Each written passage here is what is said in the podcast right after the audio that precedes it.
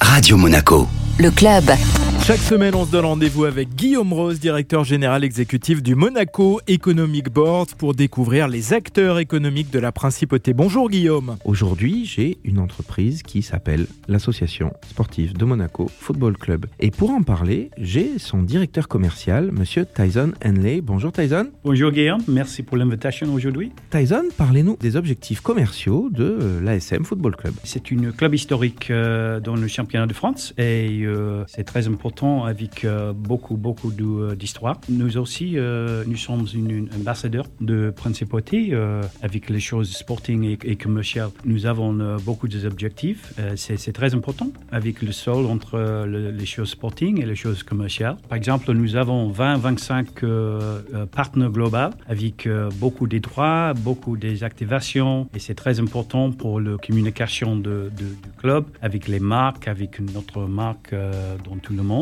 Nous avons un programme intensif pour les partenaires locaux aussi. Qu'est-ce que vous commercialisez? Un club de foot euh, euh, vend une connexion avec, euh, avec les marques commerciales, globales et locales, et le sport, avec les, les valeurs très importantes pour les marques et aussi pour la connexion avec une, une grande communauté. Par exemple, nous avons vingt et un millions de fans, une fanbase globale. Cette communauté, c'est très important pour nos partenaires comme eToro, comme Sokin, comme Kappa, pour faire les engagements, pour faire les connexions, pour les valeurs. Et aussi, nous sommes un peu une, une des ambassadeurs de Principauté avec la connexion de, de Principauté et le commerce. Racontez-nous un petit peu quelle est l'actualité de l'A S M Football Club. À ce moment, nous avons une grande stratégie de, d'innovation, comme j'ai dit, mais aussi nous faire à ce moment les, les plannings pour, le, pour la saison prochaine euh, dans de, tous les espaces. Par exemple, euh, nous avons euh, avec les partenaires locaux, avec vous aussi, euh, nous avons la connexion de Business Club. À ce moment, nous regardons et nous faisons euh, les, les plannings pour les, les concepts de hospitality pour la prochaine euh, saison. Par exemple, cette saison, nous avons essayé une test pour euh,